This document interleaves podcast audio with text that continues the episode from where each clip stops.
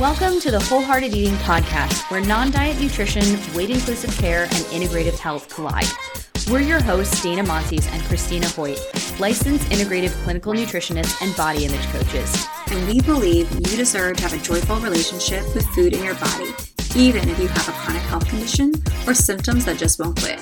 On this show, together and with our guests, we're bringing the real talk, no BS vibe with tangible tools to help you pursue health and wellness without obsession or restriction. Remember our disclaimer this podcast is meant for general information purposes only and should not be taken as a substitute for medical advice, diagnosis, or treatment. Big thanks to Spark Bites for sponsoring today's episode. Find out more about this great prebiotic snack at sparkbites.net. On today's episode, Christina interviews Nicola Haggett for an entirely body image focused episode. Nicola is a body liberationist, coach, and mentor whose work focuses on supporting folks to move beyond body positivity to unlearn body shame, reconnect to their body, and intentionally practice their way towards a world where each of us has more safety, compassion, and joy in our bodies. They discuss how grief plays an integral role of the body liberation practice, as well as practical tools to help disrupt body shame and rewrite body stories to help us move forward in our own body image journeys.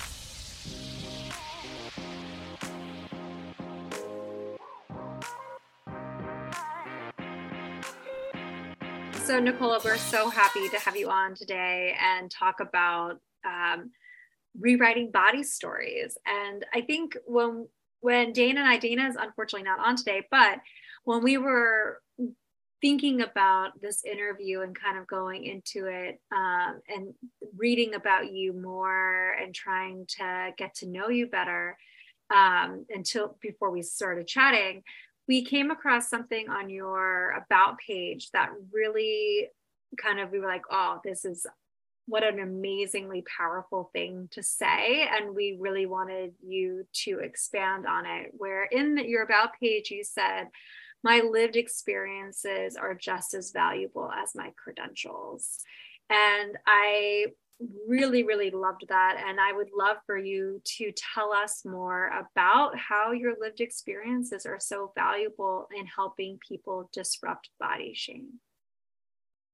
Mm, that's a really surprising place to start actually. I can feel myself being surprised because it's so refreshing um, to have you know a practitioner um, to name the validity of like lived experiences. It doesn't happen often enough. Um, yeah so i guess what i mean by that so i'm a fat person i use that word as a neutral descriptor for my body, which hasn't always been the case, but it feels really supportive now. I'm also multiply neurodivergent, I'm chronically ill. And it's been my experience that, you know, from different positions in each of those experiences, somehow I'm invalidated from being an expert in my own experiences. You know, there's something already about the experience being a fat person um, that you so often meet, you know, um, people who are experts in your experience who have never been fat or who aren't fat. Um, there's so often the experience that you can't be trusted in your own experience, that you're non-compliant, you know, through experiences of healthcare professionals, that that really your your body is a reflection of your um, lack of willpower um, that really it's just simple and you just need to be told what to do. Um, and you sort of get all these layers of experience. Um, I think the other piece of it is, you know, even in areas like weight stigma, um, so often that research is done sort of about and on fat people rather than centering the experiences of fat people.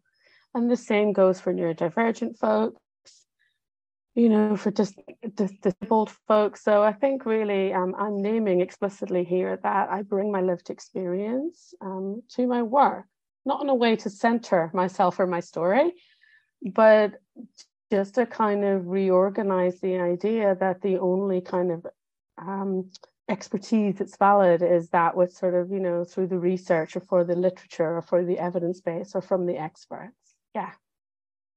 No, I think that's beautiful, and I, I think it also kind of lends itself to to a broader conversation of self disclosure um, when working as a professional. I think too. I think sometimes self disclosure is considered to be, you know, not something that you're supposed to share in and not supposed to do always. And I think when you're talking about conversations like that are so incredibly vulnerable and so incredibly personal personal but also um like but also what's the word i'm looking for? Kind of also cultural.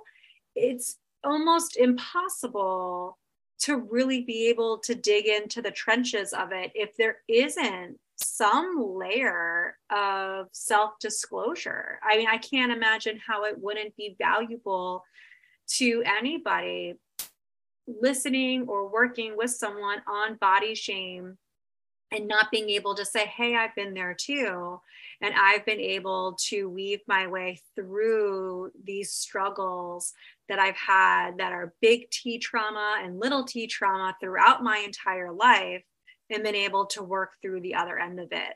To me, that almost feels even more powerful to hear than someone saying, like, oh, yeah, I have this degree and this, that, and the other thing.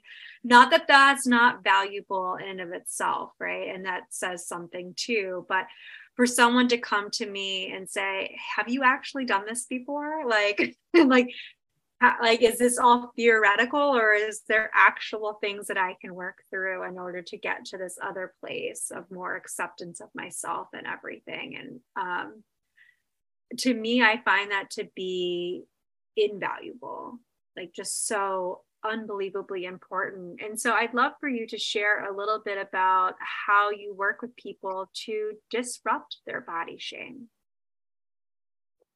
Yeah and I absolutely agree on the piece about sort of sensitively done and also explicitly named um, self disclosure and lived experience is a really important work of um, peer support and, you know, um, I guess lineages of support outside of dominant systems, you know, where people don't get don't get um, are kind of left out of what's offered. Yeah, so that's kind of part of what I'm drawing on there. So when I work with folks, I am drawing on a couple of different um, bodies of work. So um, there is a piece of it that is peer support. So I'm really naming up front that this isn't about my story or my lived experiences, but hey, I'm practicing alongside you here. This is not a place that I've arrived at. I don't think it's possible to arrive at a place of body liberation um, in this culture that we live in. um, so here I am practicing too, and you know I have some deeper roots in some of these places, and also I don't know what your experiences are. We're not, we're you know you're going to have some deeper roots. So there's a piece of it which is um, collaborative, it's co-created, um, it's relational work. Um, I'm not here as an expert. I'm really here to um, to create space for people to start to name their own experiences, their own body stories, to start to situate themselves in a context which allows space for them to locate the problem outside of themselves and outside of their body to kind of notice where we go to fixing. So, you know, I'm sure you experience this, and I experience it often when people do come to work with me because I have lived experience. There's something we need to name up front in that I don't have the plan. I, I, don't have the answer. Um, you know, I, I, wish I could have the eight step blueprint. Um, I don't have that. And that's really uncomfortable right up front. So, like, part of what I'm doing right in the beginning when I work with someone is kind of um, we're situating ourselves in context. Be in a context, them in the context of their life, their experiences, what's come between them and being at home in their body when they first learned that their body was a problem. Um, and really kind of normalizing like where they're at, the wisdom of where they're at, that it makes sense um, where they've struggled, you know, that that it makes sense to also feel a bit wobbly about embarking on this journey. Um, and really, I'm led by them. I'm led by what's showing up in the session um, as a place to kind of hop off from. But it's a really um, non-linear process. It's a really iterative process. And so right in the beginning, we're kind of spending a lot of time naming that um, and circling back and grieving, grieving that there's not a plan, grieving that um, grieving that there's not some kind of answer that the fixing doesn't work. Um, yeah, I don't know if that answers your question because it is a really kind of individualized test, but that's some of what comes up for me. No, absolutely. I think one of the things that I I think is interesting too is about how you situate yourself, and that's something that you you mentioned too. Like you're situating yourself in your world and and in the context for how you maybe feel about your body or what you've been told you should feel about your body that you've then internalized and taken on as your own right? Because i think about um, you know my own child and i know you have children too.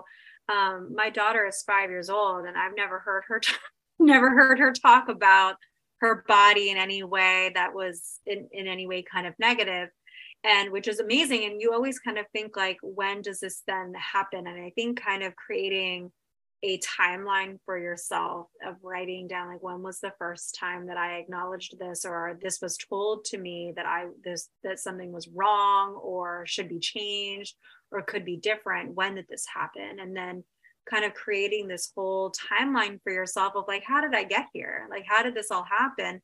And I think sometimes I know for me um, personally and also when I work with clients of mine that's always kind of in its own way kind of liberating to see like oh no this happened to me um in a lot of ways too. And i think that there although that is um difficult right and awful to know that this happened to you but i think that there comes some acknowledgement in that of saying like oh no there isn't something inherently wrong with me. This happened to me. And i think that's like the beginning of where this grief and healing can kind of come together in, in, a way.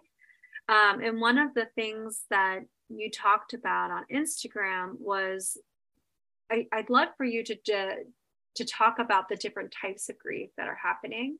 Um, and you mentioned grief around um, around that there isn't a system to get you out of this and then also too there's another type of grief that i feel like a lot of times people aren't talking about and i think it you mentioned it really beautifully about how you're grieving this thin ideal and how it's an ambiguous loss you know and it feels kind of strange and like you don't really know what you're you know what you're grieving except that you've been told to hold on to this picture of yourself of what could be and i'd love for you to talk more about that.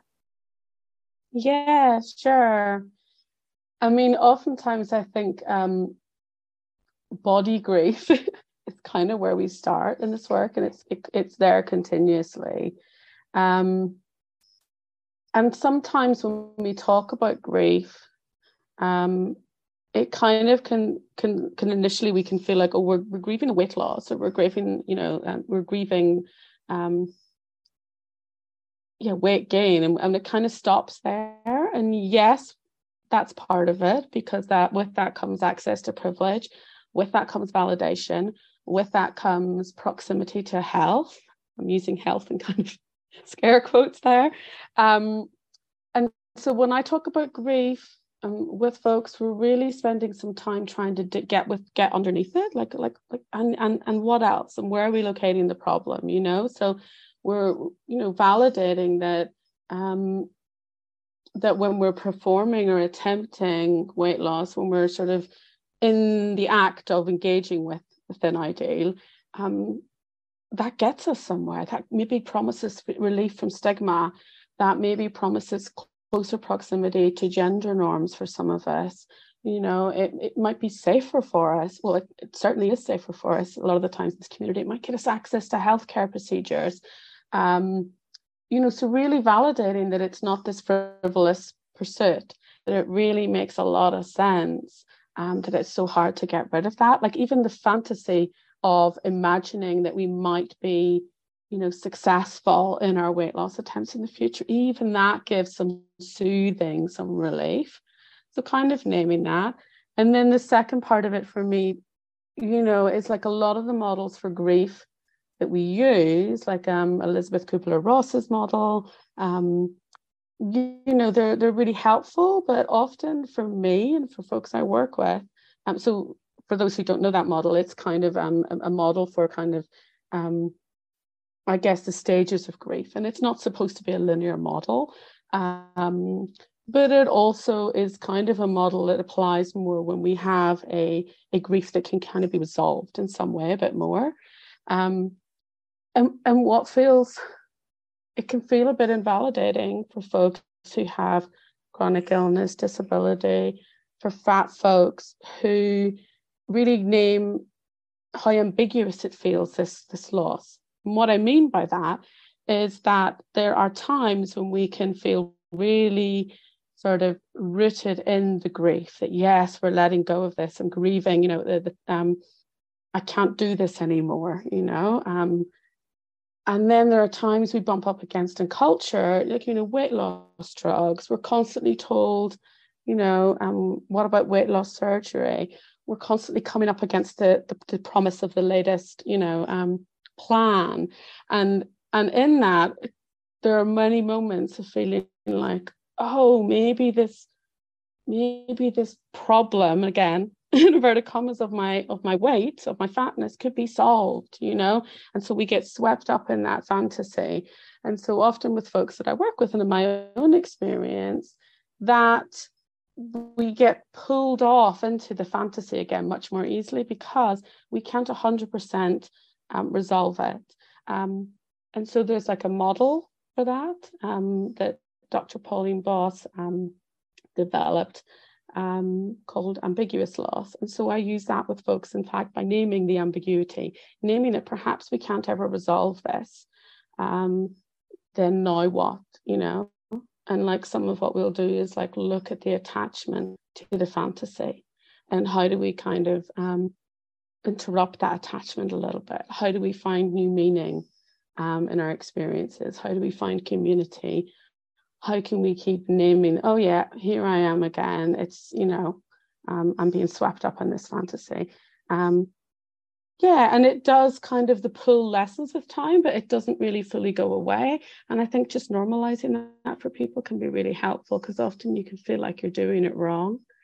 Um, if you haven't fully um, reached a point of kind of acceptance um, as you know as sort of the end point in a lot of these models yeah i think that's a really great point that and i think also too if your main experience is looking on instagram instagram a lot of times people I mean, Instagram is polarizing, right? There's usually one side or the other. We don't, it doesn't really lend itself to having ambiguity and having it be gray. And it doesn't really share that a lot of times. So I think it can make people feel sometimes like they're failing at something when, and then that leads to even more, right? And it's hard to then not go back to, the coping and comfort that you can get from engaging in the fantasy. Like well maybe like maybe i can't ever get to this place either because i'm so you know for various reasons you know who knows you know all the different things too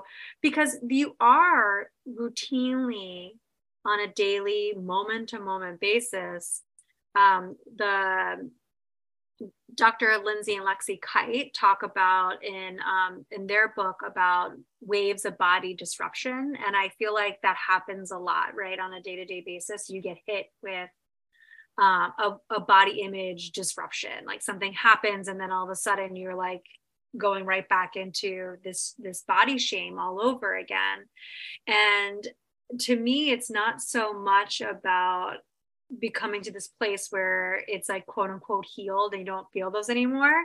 To me it's more of how long do i stay there? Like how long do i attach to this disruption and let it pull me into all of the different pieces and more about my resilience to them long term? And being able to kind of name them and being able to say hey this is happening right now. I'm being attached i'm attaching to this been ideal or this idea that I had of what things could look like, what's happening inside, how can we move forward, and how can I like you said, attach to it a little bit differently or acknowledge that I'm attaching to it. And I think that makes it a little bit more accessible um, for people to be able to really work through um, and being able to acknowledge that this is happening and that they, that um, without it feeling like it's either one side of the coin or the other. It's either I'm in it or I'm over it. and I think a lot of the information online is like, oh, you're over it. Like you have that's the only way to get through it is to be over it. And I don't yeah. think that's realistic.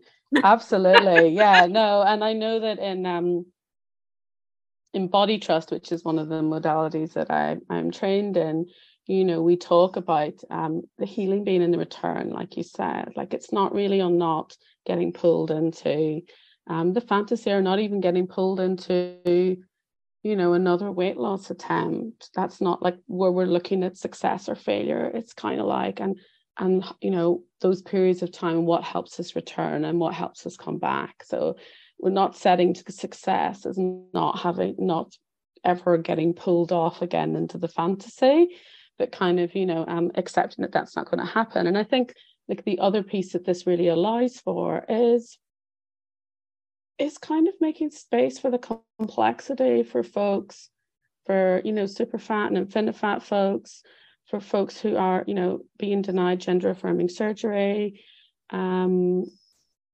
you know being denied all sorts of access to care.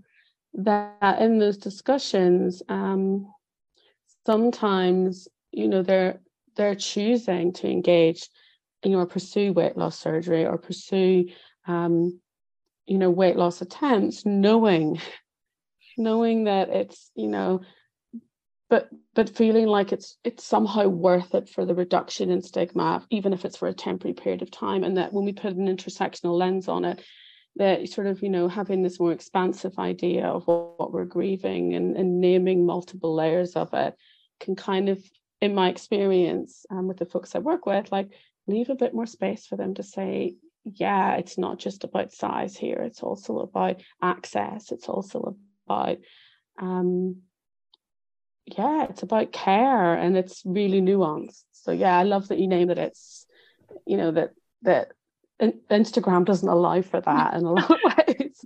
no, and I mean, honestly, I think that's by design, right? I think if people talked about how you might not ever really get through this, they might be less inclined to go down the road, right? Like, like, because because everyone's looking for relief you're looking for relief and and of course you are right i mean how could you not be when you're met with you're bombarded constantly with being told that there's something inherently wrong with your body and it needs to change.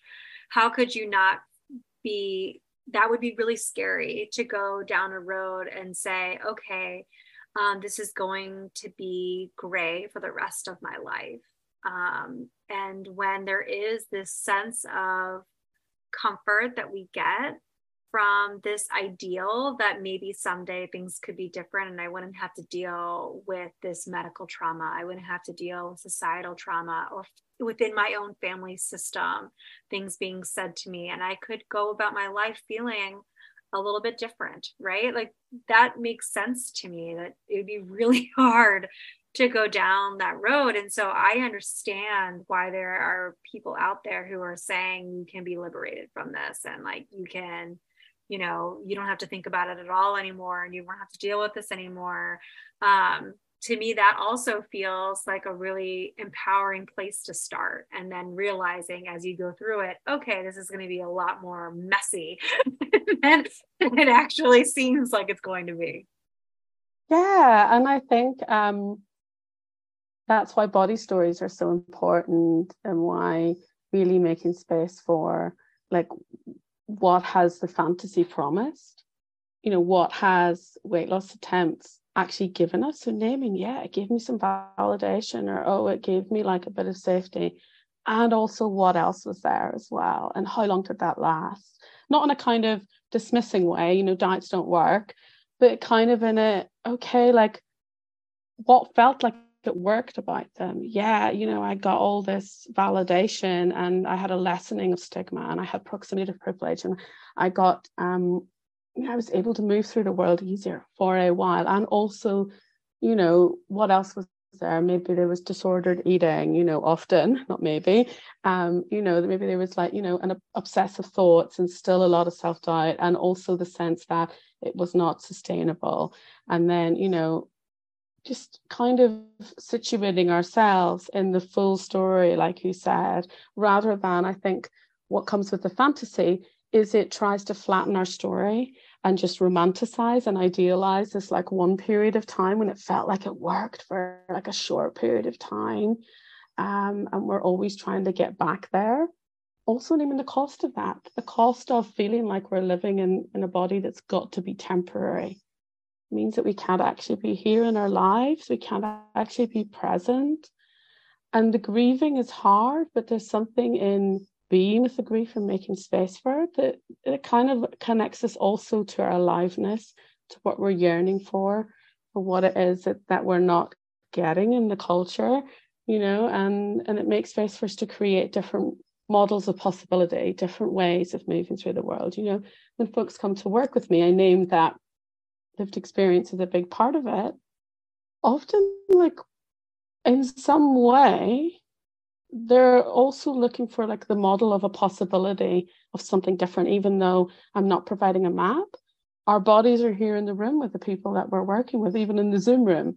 And there's something about the way we can hold space that can sometimes model something different, a different possibility of navigating the world, which does include grief, but which also includes um, other kinds of freedom and solidarity and alignment with values. So yeah, absolutely. It's um it's hard. It's hard work, but it is so, so worth it. And now a quick break for a word from our sponsor, Spark Bites. So, you all know that we talk about gut health a lot on this podcast. So, today I wanted to talk about a great way to help promote a healthy balance of gut bacteria without the need for supplements. Spark Bites are a great on the go, top eight allergy free, gluten free, and plant based snack packed with prebiotics from gluten free oats, greens, and seeds. They're also local to me, Dana, and made right in Alexandria, Virginia, which is super cool. So, while probiotics are the organisms that we might take in supplemental form or get from fermented foods, yogurt, kombucha, etc., to help support the balance of bacteria in our gut, prebiotics are the food that we can provide to help the beneficial bacteria in our gut microbiome flourish. So, prebiotics can help you have more regular and pleasant bowel movements, have less bloating, and promote digestion and nutrient absorption. Spark Bites pack a combination of prebiotics and other nutrient dense foods and are available in six different flavors cinnamon, which is my favorite, chocolate chip, coffee, red beet, matcha, and turmeric. And if you want to learn more, you can find Spark Bites at www.sparkbites.net, and they can also be found on Amazon. And now back to the show. Yeah, absolutely. I I can't imagine a journey that's not more worth it than than going through this process. And I, uh, you mentioned briefly while you were ch- just a moment ago about meeting your body, and that's something that you wrote about on Instagram too about the concept of meeting your body.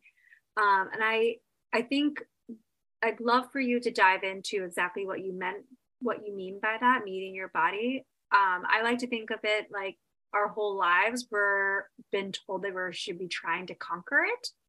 And i like the idea and the I the concept of trying to meet it instead of trying to beat it. And so i'd love for you to talk about meeting your body and what you mean by that and what kind of support that looks like.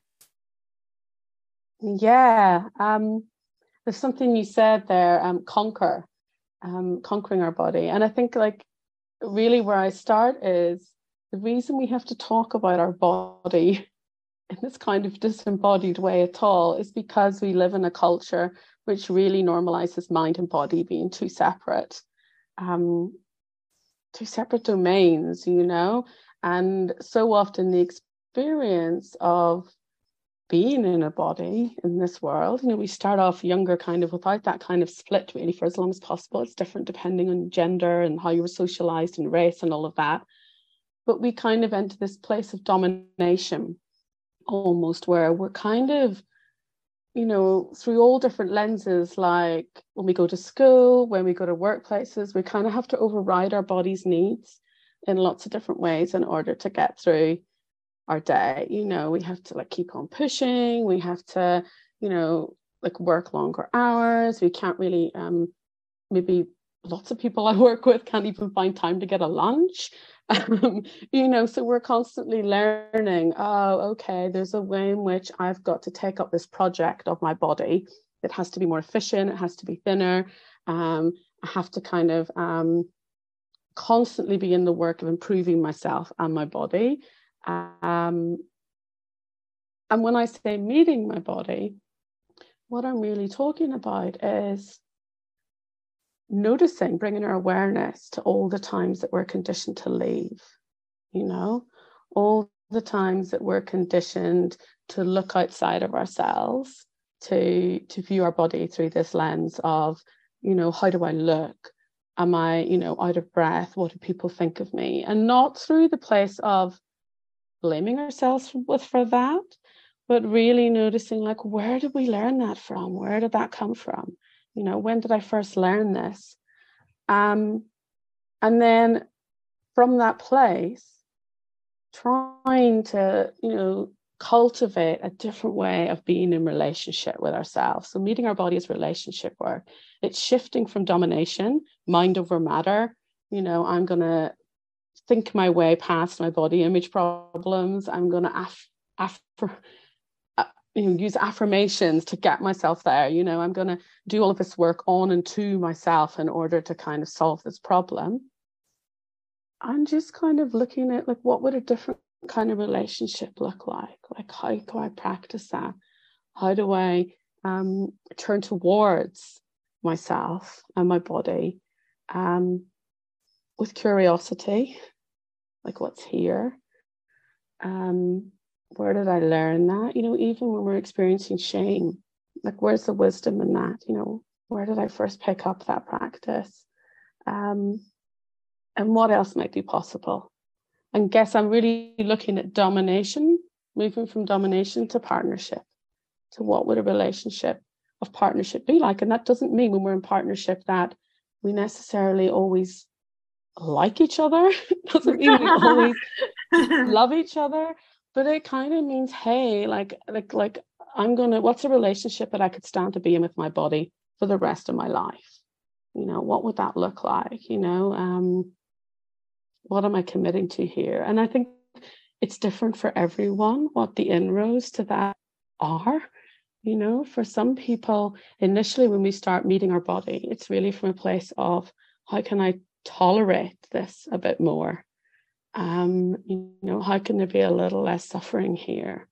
Um, and then it, other people, it's it's something really different. Other people, it's I really want to feel more connection with my body. You know, um, yeah. So I don't know if that answers again, but it's really this turning towards it's relationship work.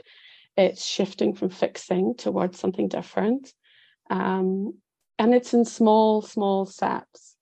Um, it, there's no kind of grand gestures that are going to get us there because when we when we've been conditioned for so long you know usually this kind of you know dr Niva Piran's research on the developmental theory of embodiment you know shows that this leaving our body this um rather than meeting often starts when we're eight nine ten um, and so when it's been such a long time it makes sense that meeting ourselves is not quite as straightforward as it's might sound initially, that it's going to take some time, that it's going to be um, cultivated over over small actions rather than sort of the grand gestures of diet culture.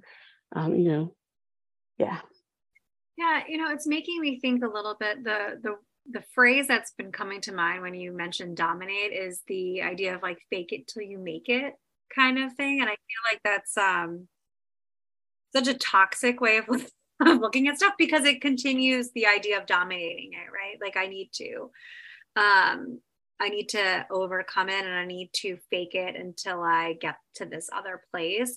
When really you're never fully acknowledging where you are, right? right at the same time, it's never really going through that whole process. It's, I'm going to ignore everything that's ever happened to me and I'm going to pretend that this happened instead that I'm in this place, but you can't really get to the the freedom that you that you talk about, the relationship that you're talking about, and the uh, community and solidarity with your body if you're pretending that everything that ever happened that led you to this place never really happened or you don't work on processing it in any real way. I mean, then every time that you go to the doctor and they say something to you, what do you do then? You know, how do you then not let that impact you? It's almost kind of like, um, you know, like I think of like, um, like glass, right? Like like a piece of glass, and like you throw a little pebble at it, and then you throw another little pebble at it, and you keep throwing pebbles at it. It like starts to weaken it, you know. And then over time, you know you get one small pebble and it shatters the glass. And it's like if you don't do what you need to do for each time a pebble hits you to repair the glass a little bit each time to make it stronger and more resilient and all you're doing is saying i'm just gonna i'm just gonna pretend the pebble never happened um, eventually the glass is gonna shatter. And that just sounds like talk about turning away from yourself rather than meeting yourself. And um, I know that this work, as uncomfortable as it is, it's all about meeting yourself. Yeah, yeah, I love that analogy with the glass. Yeah. And I think also, you know, for a lot of folks, um, there's something in in the integration of all of the broken you know that that we can be whole and amongst our our brokenness if you like. Um certainly in chronic illness communities and oh yeah. in disability communities and and in fact and in fact community um it's kind of stepping off stepping off that ladder altogether and kind of turning and looking at ourselves differently you know? Um you know Sonya Renee Taylor talks about the ladder of body hierarchies you know? And sometimes when we're doing this work and body acceptance work or body image work personal healing practices can be really powerful and important. Um, and sometimes if we're not kind of also looking at at what happened to us or where did this come from and starting to notice it and actually practicing stepping off the ladder altogether, which is really hard, really hard work to do. Um, we're not actually creating a world that all of us get safety and belonging in. And, and even those of us who feel most broken can somehow find a way to be whole, you know. Um, yeah, so I love, you know, there's something about for me, like um, I can't undo some of the breakages and so how do i still kind of you know meet self like you said and and and just rewrite a story or a narrative that includes all of that in a way that doesn't require me to erase it or to kind of get back or to somehow overcome you know that's so much of what what i felt. Um and yeah you're right it's not even about it doesn't include us here in our present moment it's it doesn't include the wisdom of the ways we've tried to cope doesn't include the wisdom of of how we've tried to survive. Um, you know and it doesn't rebuild that trust um, in ourselves and you know in our body whatever trust means you know that might not be a word that resonates for everyone but yeah. No um, i was thinking about how the about how you said that it's not about repairing the pieces, but allowing the pieces to kind of be the broken pieces to be part of what makes it beautiful in the end, like what makes you beautiful and what makes you um, your own unique person and being able to rewrite your own body story and, like you said, meet your body and embody it. Um, and know that you're whole and fine, even though, like, whole and safe and all of the things for yourself um, and enough. I was thinking of like um, a kaleidoscope too about how you know that I have this piece of artwork and I'll I'll share it in the show notes and on our thing, but there's this artwork that I, I'm not going to quote it perfectly, but it's like um I'm a kaleidoscope. I'm a million broken pieces, and um, someone told me that they thought that the, my broken pieces were beautiful, and um, that they made me who I was. And I think that that is in a lot of ways true for this journey right? Like like you said you can't ignore the things that happened and not um, and continue to happen right? Like i also want to acknowledge that too when you're working through this and you are in a fat body and you are going to continue to be met with this this doesn't go away. It's not like all of a sudden you know because you've done this work to to accept yourself that everyone else has already accepted you too. That's not that's not what happens you know? And so fucked up. But um but that's that's part of i think the reality. Um and i think the more that we can go back and say you know i that's not my fault you know? And i think the more that we can do that work the more we can understand that that's their shame and it doesn't have to be mine to carry all the time yeah absolutely.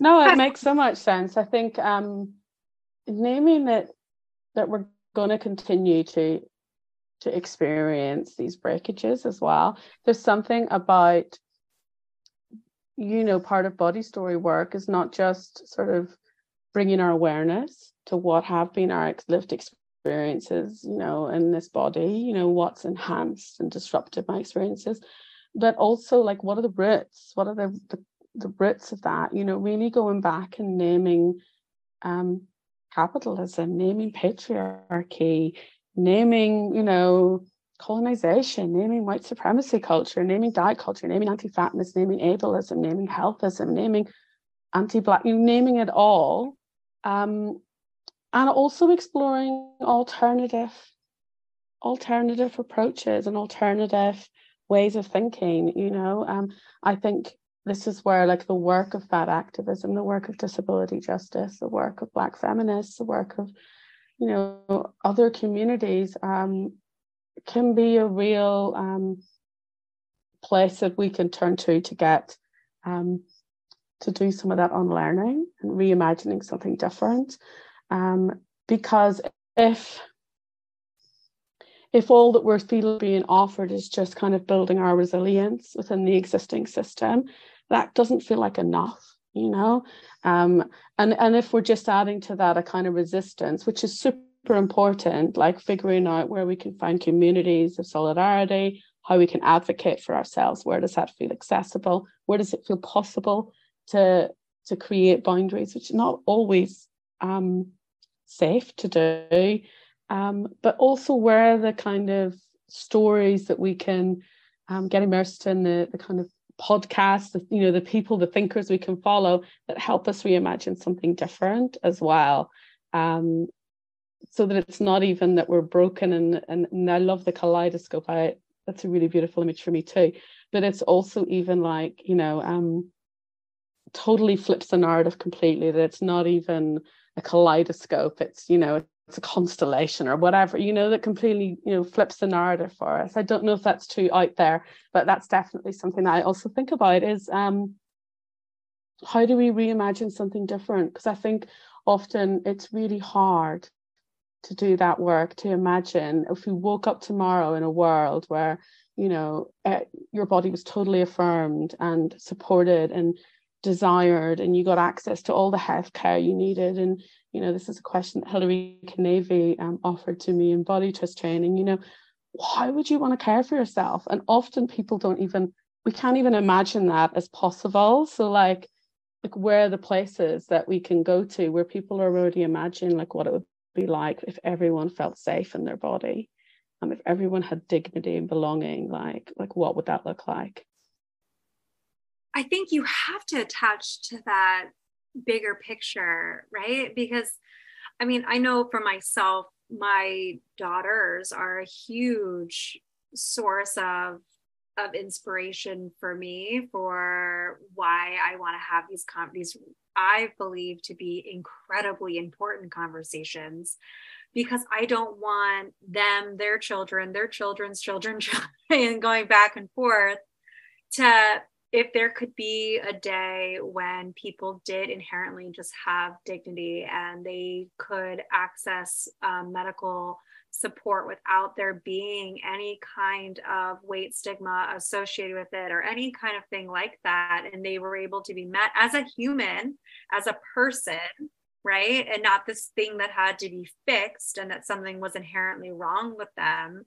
Who doesn't want that? Who doesn't deserve that? Who doesn't um, think that that's the way that the world should be moving towards and the fact that we're not already there is appalling um, to me but you're right you named all of the reasons why. I mean colonialism capitalism patriarchy all healthism all of those pieces that you mentioned are the reasons why we're not there. And the more we spend our time learning more about how those structures came into place and what we can do to disrupt those structures for ourselves and also for future generations is, I believe, to be some of the most important work. And it starts with, with each person diving into rewriting their own body story. It starts with there because the more that you understand around what happened to you, why it happened to you, and why it's continuing to happen to you, the more we can do this work so that other people don't ever have to experience it. Yeah, yeah. I mean, I think that's um, you know, Sonya Renee Taylor, like I think I read maybe I read it or heard it in a podcast, I'll get mixed up, saying, you know, the way we dismantle the ladder in the world is to dismantle the ladder within ourselves, you know. So this, you know, I think starting, we can only start where we are. Um, and I think also the invitation is to move towards the edges of our own body acceptance, you know, so to to absolutely center our own experiences and our healing so it's not to invalidate you know that's why body stories are important really getting to have space for our experience and to name where we were harmed. And then also the piece of um, also looking at where we are also both complicit still um, and where we are um, where yes we can name our suffering but also where we can name where we've been protected um, by you know um, some of our, you know, like as a white person, um, naming, you know, I've uh, where I've struggled as you know, a fat person, as a neurodivergent person, and also like situating myself in a bigger commitment, you know, like you said, um, is kind of part of it. You know, in body trust, it's named as making this healing bigger than you, and I think that that's really the invitation in in this work, um, rooting ourselves in solidarity with others. I love that. Um, I feel like we could talk about this all day long and and um and kind of go deeper into. And I'd love to have you back and and talk about this even more because I feel like there's so many areas that we didn't even really get to fully touch on.